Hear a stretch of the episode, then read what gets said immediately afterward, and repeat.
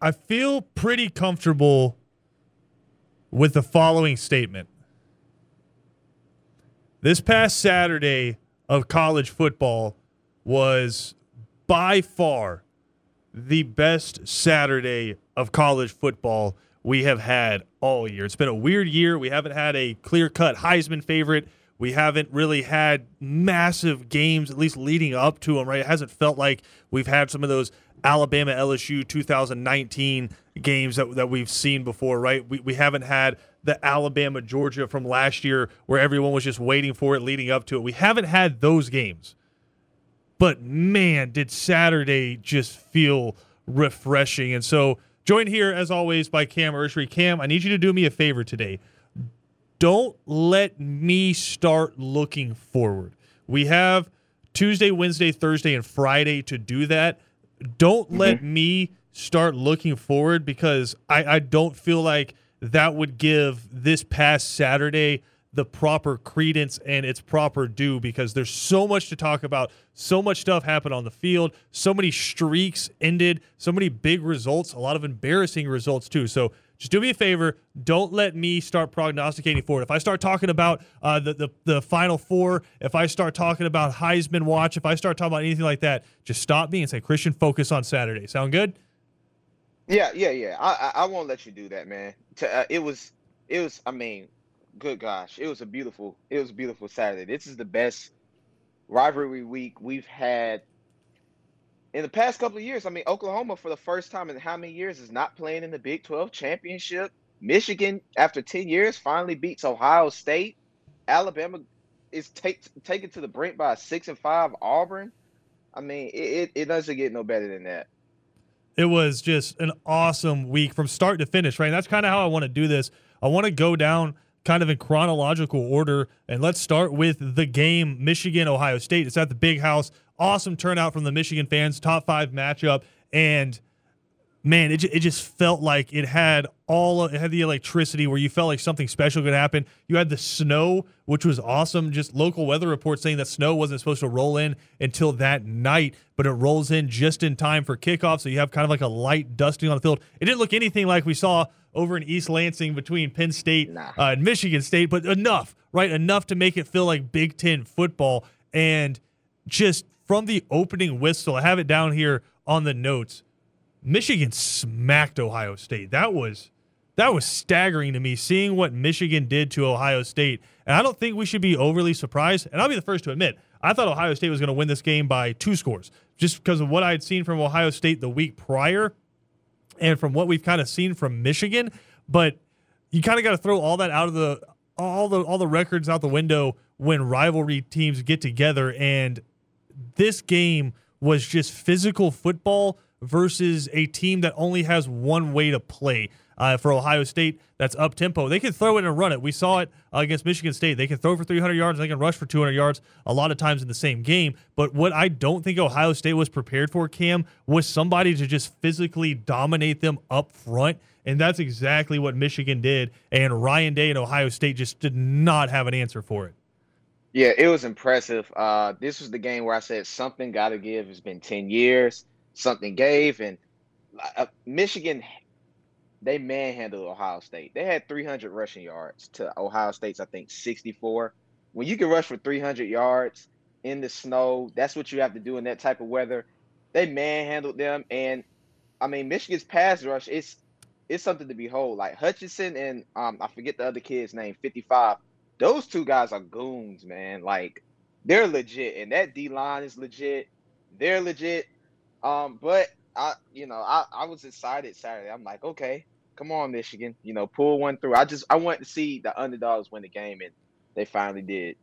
Yeah, you said it. Two ninety seven to sixty four on the ground, and just unbelievable performance there from Michigan's defense. But I thought it was the offense that really stood out to me. How about Haskins? 28 rushes, 169 yards on the ground, and five touchdowns in the game. We always talk about Ben, where it's uh, he obviously had an All American career at Florida, but it's the moments uh, in your college career that kind of stand out to you? Like when you think back of Johnny Manziel, you don't think about his entire career, which was awesome. You think about one moment where he kind of fumbled the ball into the air, spun around, and found a receiver in the end zone against Alabama. So it's just it's moments, and for Haskins to have five touchdowns in the biggest game that he was going to play at Michigan, I thought was just absolutely awesome and something that he's going to live kind of just in the the Hall of the Michigan Hall of Fame forever, right? They're going to put him up on the Mount Rushmore at least when it comes to this yeah. game in terms of those performances. Again, Hassan Haskins, 28 carries, 169 yards, averaged 6 yards a carry and 5 touchdowns. And the funny thing about it Cam is none of them were like overly long. Like he had his long on the day was 27.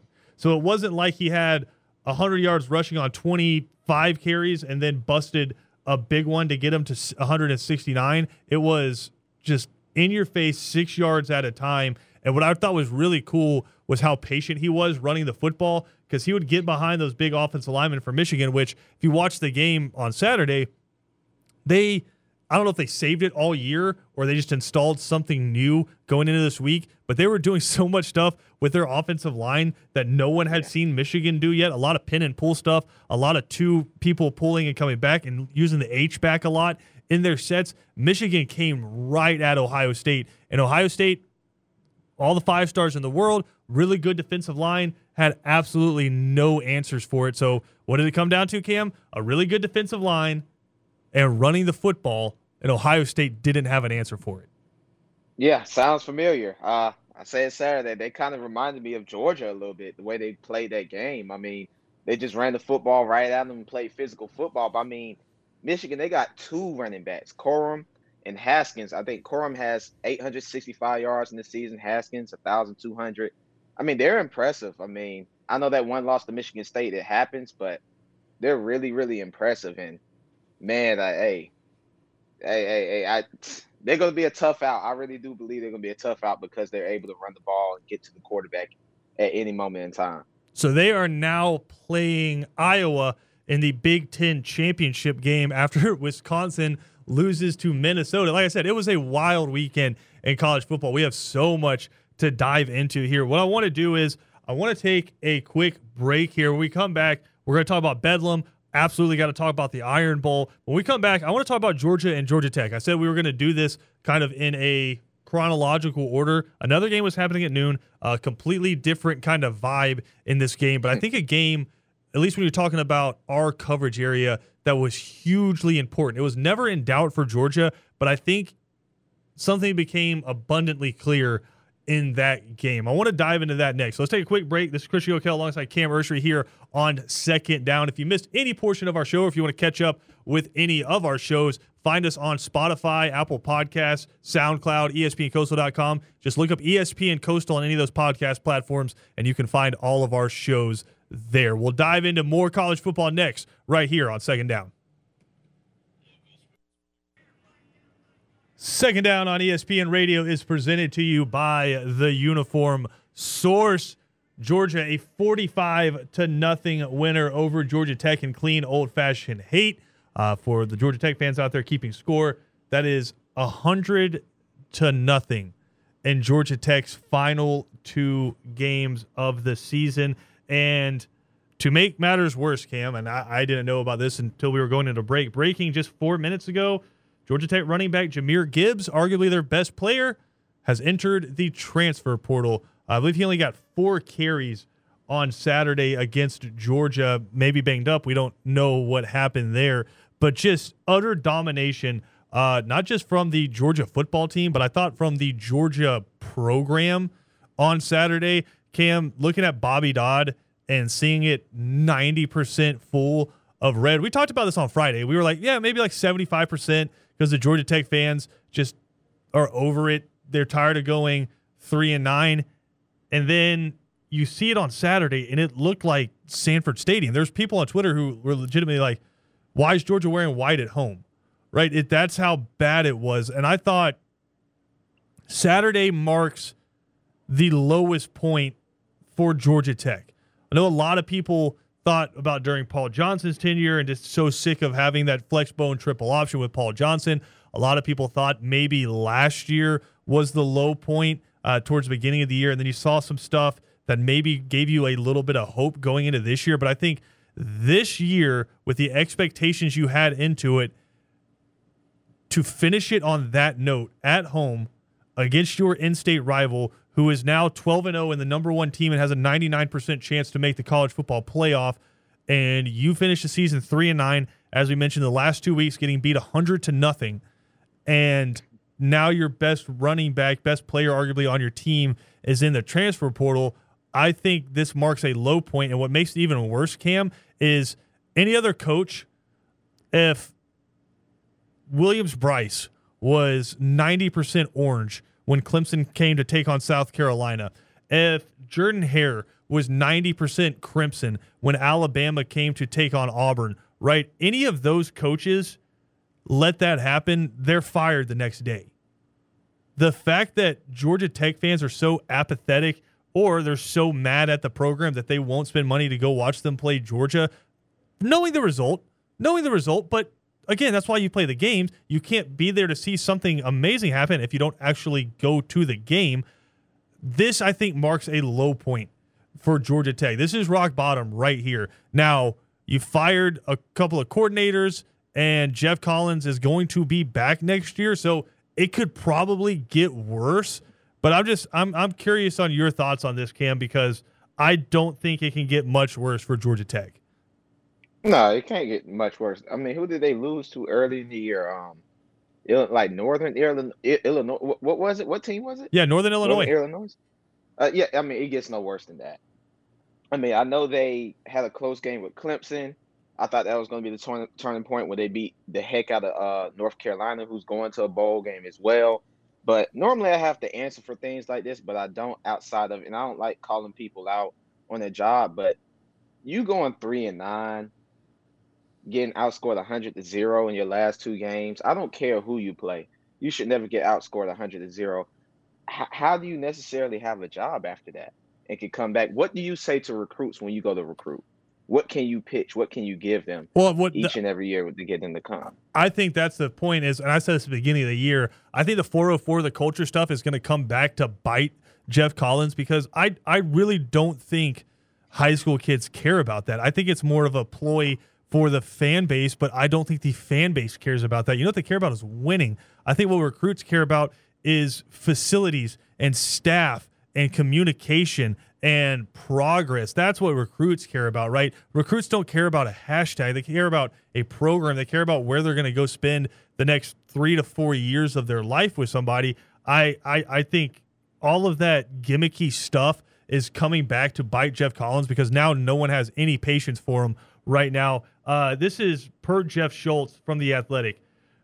Georgia Tech under Geoff Collins has been shut out four times. Four times in three years. They hadn't been shut out in the 22 years prior to him arriving at Georgia Tech. It's bad, and, and it's only getting worse as you look at what's happening with the roster. And Cam, here's what's even worse than that. Here's what's even worse than that. You're not going to get a good coordinator.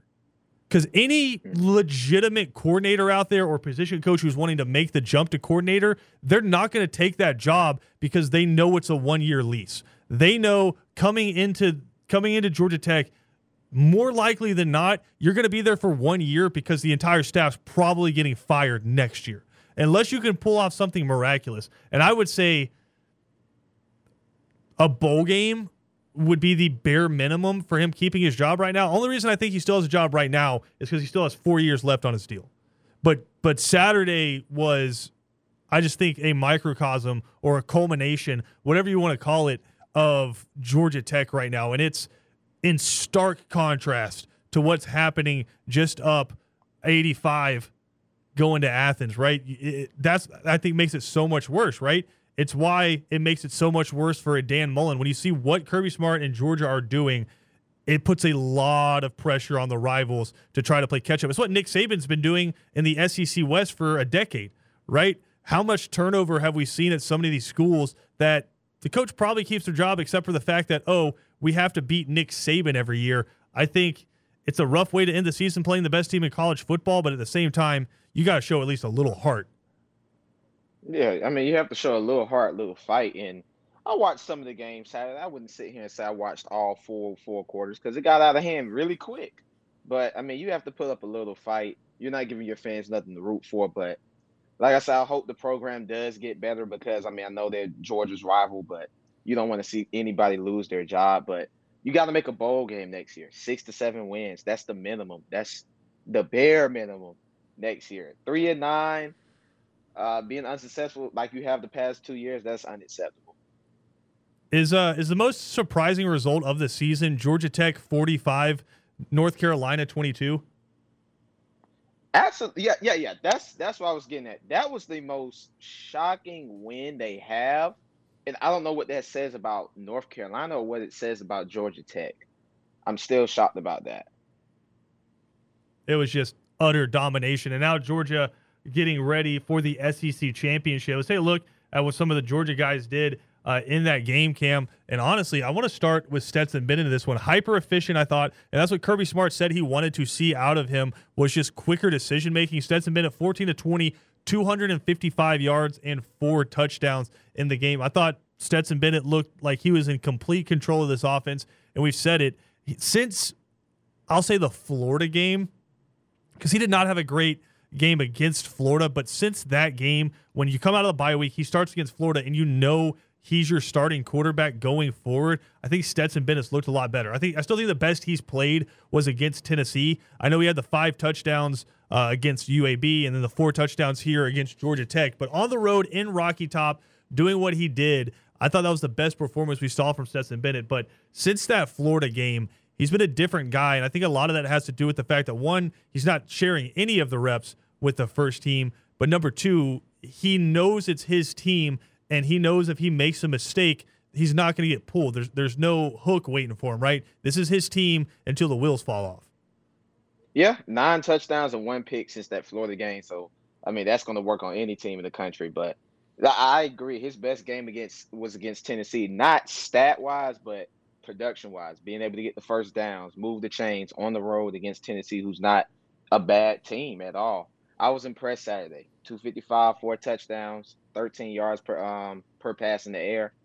Can't really complain, but Brock Bowers, man, he should be up for one Silly. of those awards as a finalist. I don't know how he isn't. He has 10 touchdowns on the season. I don't know how, but I mean that kid is special. I'm glad we're gonna have him for the next what three years after this. I mean, I'd say maybe two years after this if we're yeah, two. if yeah. we're if we're being yeah. generous. Uh, I mean, you had Dan Orlovsky on the call. Number one, Dan Orlovsky, if you watched the game, he kept calling Stetson Bennett Stetson Benson. And I don't know if it was just like a just a tongue tied, like he's combining Stetson and Bennett and came out with Benson. But he kept calling him Benson with a great throw there, Benson with a great throw there. If you're the producer, are you not in the back and like the second time he says it, you're like, hey dog, it's it's Bennett.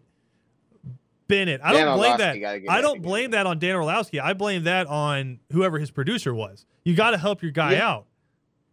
Yeah, you got you got to help him out. Dan Dan covers a lot of football and watches a lot of football. He's not going to get every name right, but as a producer, you have to tell him, hey, it's Bennett. They're the number one team in the country. Like Bennett, Bennett, or you just take a lot of what happens. And it's funny because if you've never looked inside of a play-by-play booth, whether radio or TV, it's a little bit easier on radio because you, you can't visually get in the way of anything. Uh, but if you watch the, if you listen to the TV broadcast, you look on the right and like on the wall, there will just be an entire wall of index cards, and a lot of them are pre-prepared where you tape them on the wall, and the the play-by-play guy who's running it will pull it down and he'll read them off and then he'll hand it back to the producer and the producer will kind of rotate the index cards. And so if he has to read a blank sponsorship or if he has to read uh, if you're on a network you have to read a promo about a tv show coming up on that network they pass it down. But you also have a spotter who's sitting next to you with binoculars and he's telling you who made the tackle on the plays. And then a lot of times you'll have a statistician sit next to you too who before the game has said hey, this person is 17 yards away from a thousand.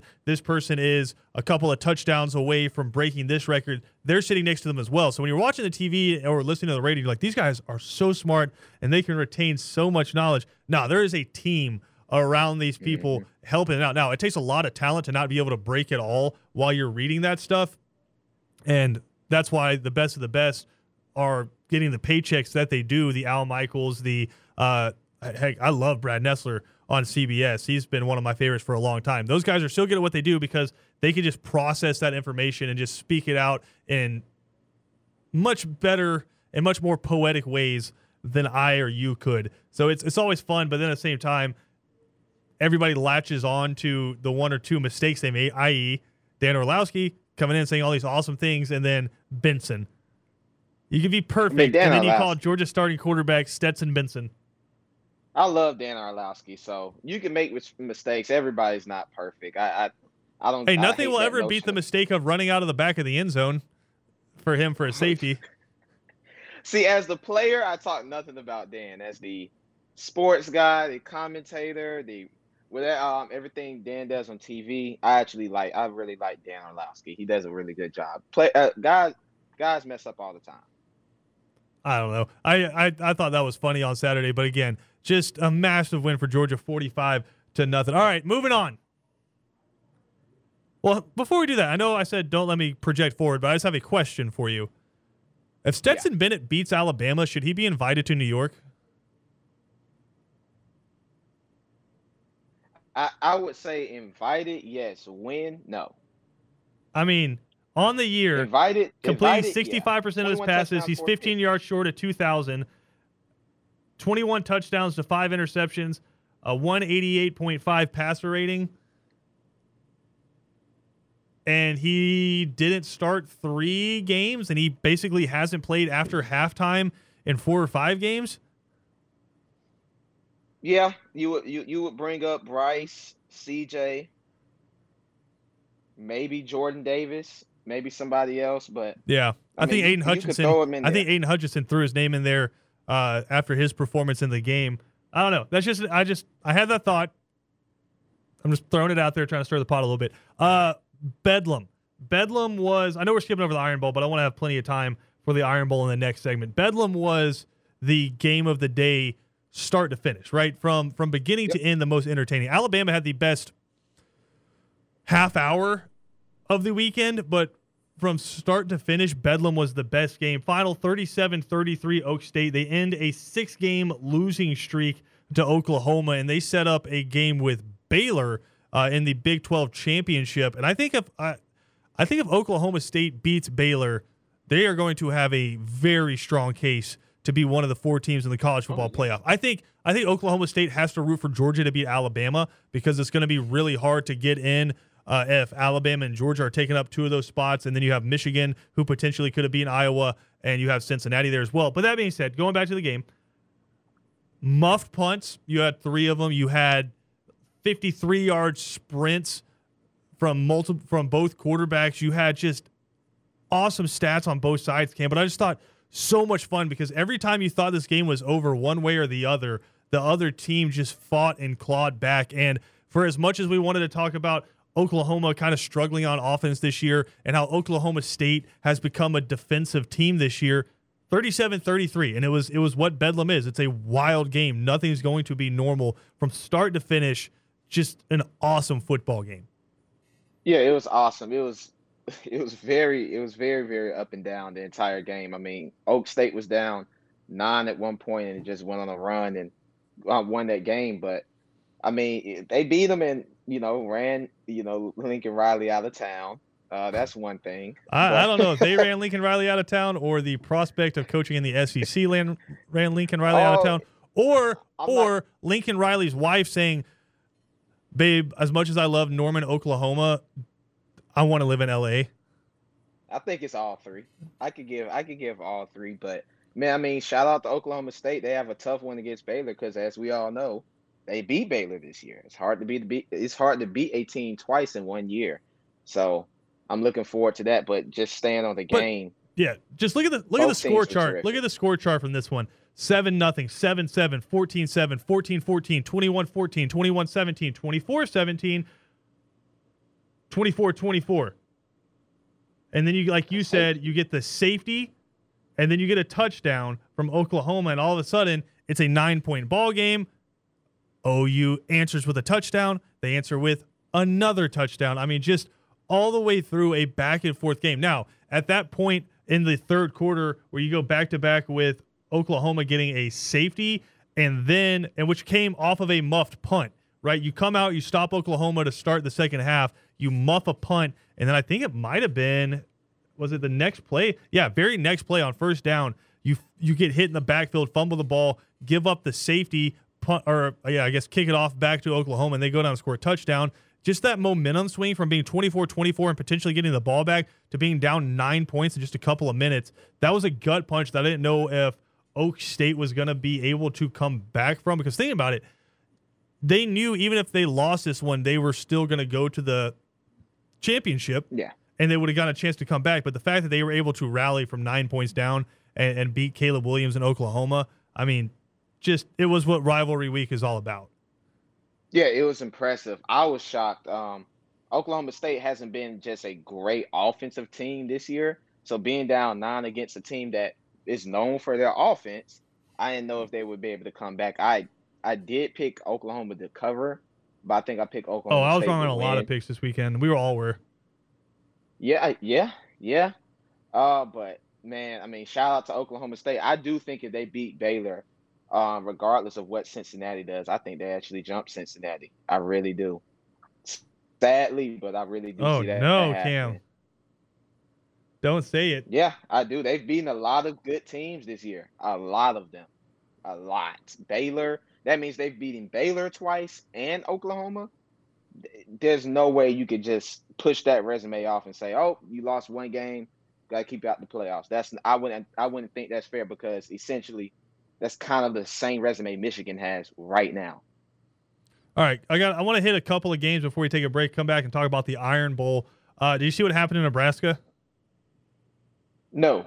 They were up twenty-one to six in the third quarter, deep into the third quarter against Iowa. Twenty-one to six. Do you care to guess what the final score was? I know the final score. 28 28-21. Oh lord. Nebraska just another one-loss defeat there to wrap up the season. Did you see what Washington State did to Washington?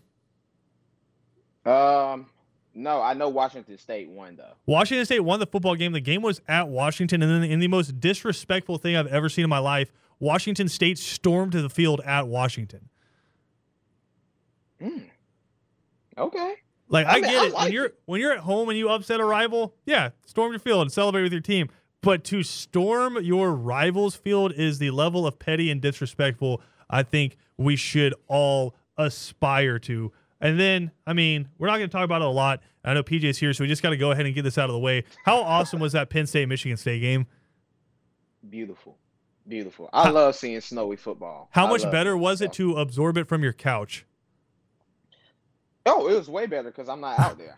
I'm not out there in that cold. I don't do the cold. Nah, hey, Cam don't do the cold now. Would you would you, You know rather me. watch a game where it's let's say September, second week in September and it's a 330 kick, so it's about 97 with 100% humidity, or would you rather have been at Penn State, Michigan State?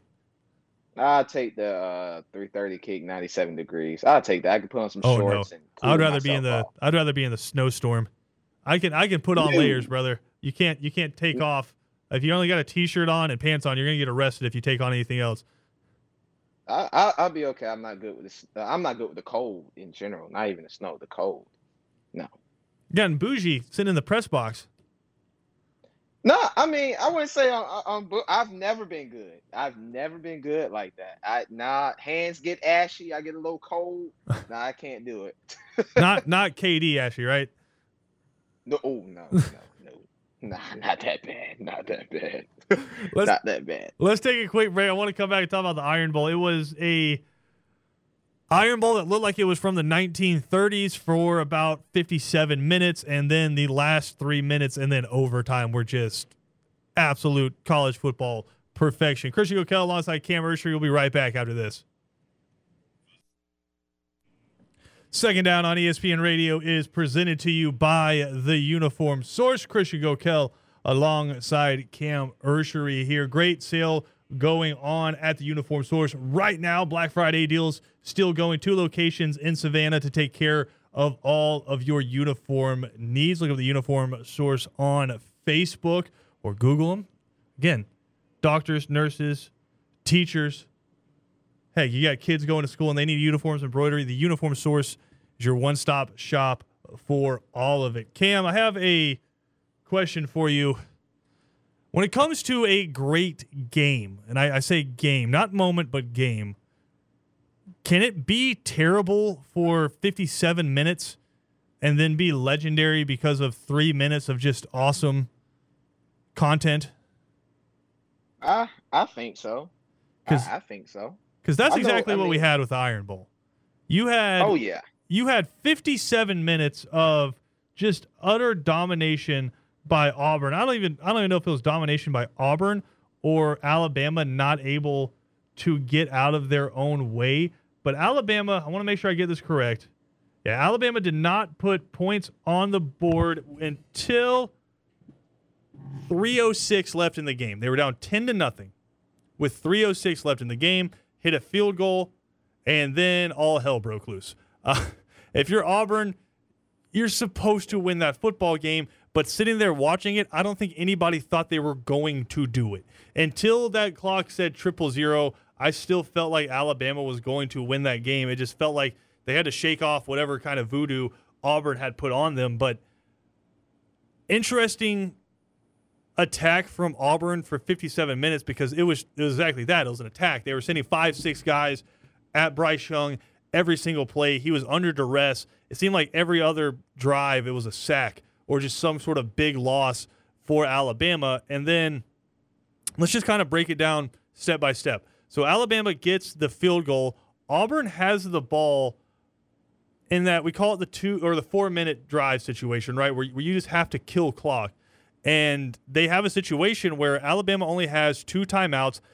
Auburn has a first down and they can run off a lot of clock. And so they run the ball, they get stuffed. Alabama calls a timeout. So now all of a sudden you have two plays. Alabama only has one timeout, and you can work a lot of clock here or pick up a first down and just end the game, right? So what happens? With I want to make sure I get the, the time correct here. Yeah, with 147 to go in the game, Tank Bigsby broke a run off the left side, and God, it's so hard because you know Tank Bigsby knew he was supposed to go down in bounds, but I also feel like when he broke to the left side of that line and he saw that first down marker, he thought if I can get to that first down marker, whether I get in or or if whether I stay in or I get tackled out of bounds, if I pick up a first down, the game's over.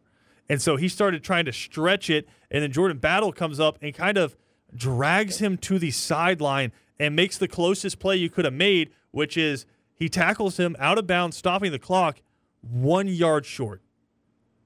One And yard short. that stop on And that on and that just third down. basically gives Alabama another timeout. And then on third down, Alabama just rocks Alabama or rocks Auburn, four yard loss, calls a timeout, and so they get the ball back with 132 to go on the three yard line. And so by any metric, Auburn's supposed to win that football game, right?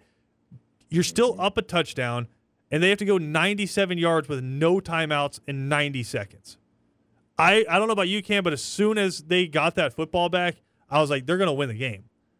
It's just you. yeah, I with- text my friend saying Bryce Young Heisman moment right here. That was his Heisman moment right there. That was his moment. Yeah, and I, I, I was kind of thinking all the seconds. cliches as soon as they got the ball back, where I was like, here comes the drive for Bryce Young, right? This is this is going to be his moment in the biggest game for any Alabama fan. Period. I think the best college football rivalry. I know a lot of people say Michigan Ohio State. I think the Iron Bowl is just the vitriol that those people live with towards each other every single day of the year. The hatred that they have each other, and it's a it's an in-state rivalry. I think it makes it that much better.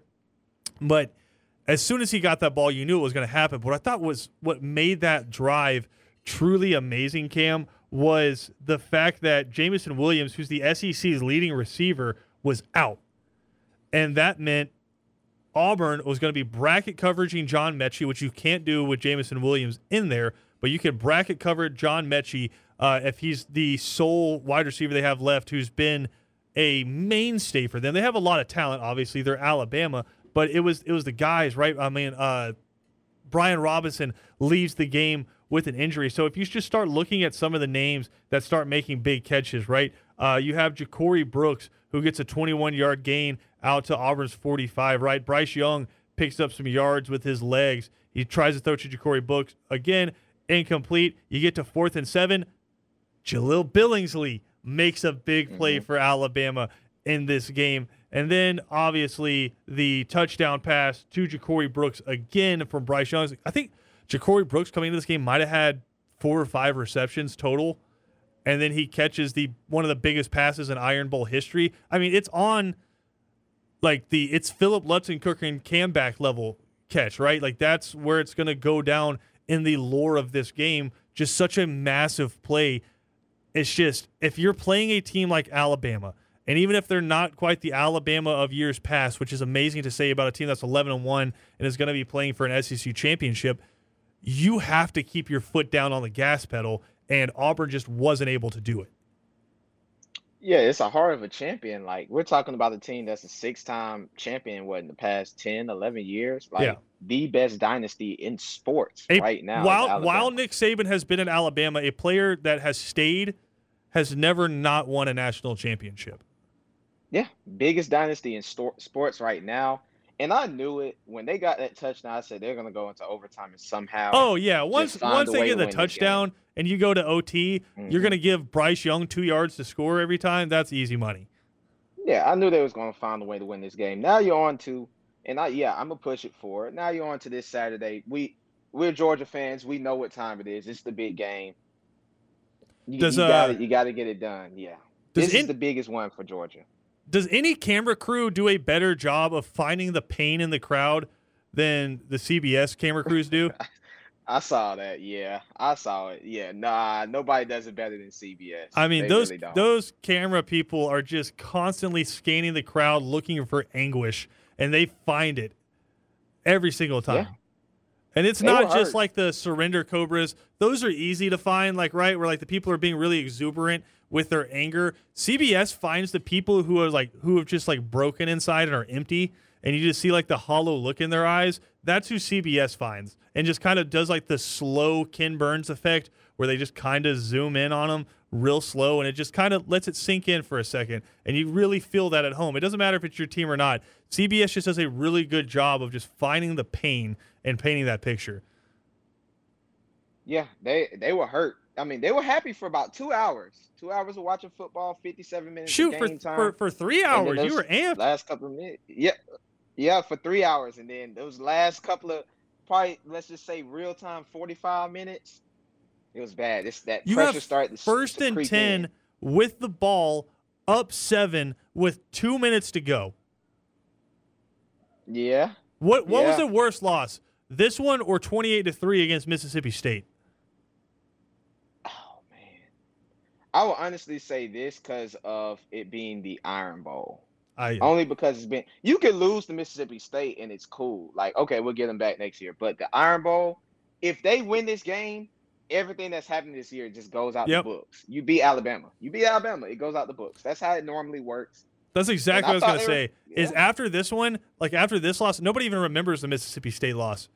No Auburn fan No, even is even heck is even cognizant of that. All they're gonna think about and remember from this season is that loss. And who who, who is it? Coach Harsin? Yeah. Harsin? Yeah, if he wins this game, I mean, that's a big booster for him. You go seven and five, go eight and five in a bowl Yeah. game. What's amazing? What's amazing is they almost season. beat Alabama with half a quarterback because T.J. Finley on his best day isn't great, but he was hurt, and they still Mm-hmm. almost got Alabama. It's it's fascinating. I told you we weren't going to project forward. We're going to get into all that talk tomorrow. We're going to talk about all the coaching news, uh, some some more news. This broke a little before we came on. Spencer Rattler has entered the transfer portal. Now going to be interested to see does he go to USC and reunite with Lincoln Riley, or is he mad at Lincoln Riley for benching him for Caleb Williams? We're going to find out where Spencer Rattler goes, the preseason Heisman favorite. So much to dive into. We're going to take a quick break here. We'll come back, wrap up second down, and get you ready for three and out. Second down on ESPN Radio. Christian Gokel alongside Cam Ursery. And Cam, want to give a quick shout out here to a couple of teams. Number one, Calvary Day. They see their season come to an end there in the quarterfinals, but heck of a run, undefeated in the regular season. Heck of a job there by Mark Stroud and that entire staff. Got a bunch of young players coming back too. But hey, I know you are you're in here running the board every Friday night for them Benedictine cadets, and they are headed to the semifinals. They will be hosting North Oconee coming up on Friday. You got the Danny Britt show coming up a little bit later there on ESPN Radio Savannah. But I know it's gonna be interesting for you, right? Because you have to sit there and listen to all the games, and it's just it's all audio for you, man. And so you just you developed a relationship with a team that you've never seen. yeah, I've never seen them play, but I do know they've already been North Oconee this year. Um, I already know they they kind of handled them, so you know I'm going into this game kind of like, okay, you know, you already handled them one time, win this, and you go to the state championship.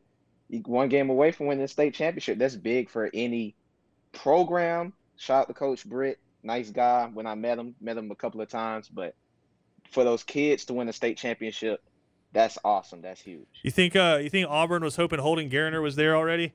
I know he was he was at the stadium, and so I was waiting for Auburn to be like, "Hey, man, you go ahead and come out of the stands. We we need you, brother." Yeah, uh, yeah, they definitely need him Saturday because uh, they didn't I, really have too much quarterback play. I don't think it's outside the realm of possibility that we see him playing significant snaps next year. I mean, just I, look. I wouldn't be shocked. If if Bo Nix leaves, transfer. Yeah, if yeah. Bo Nix leaves, I, I think Geriner beats out anybody they have on their staff. Oh yeah, yeah, that would be real nice for him too. You come straight out winning. I, no. I got I got them winning the state championship. You come straight out from winning the state championship, and then you go to play. You know, college football. That's right. Three and out coming up next.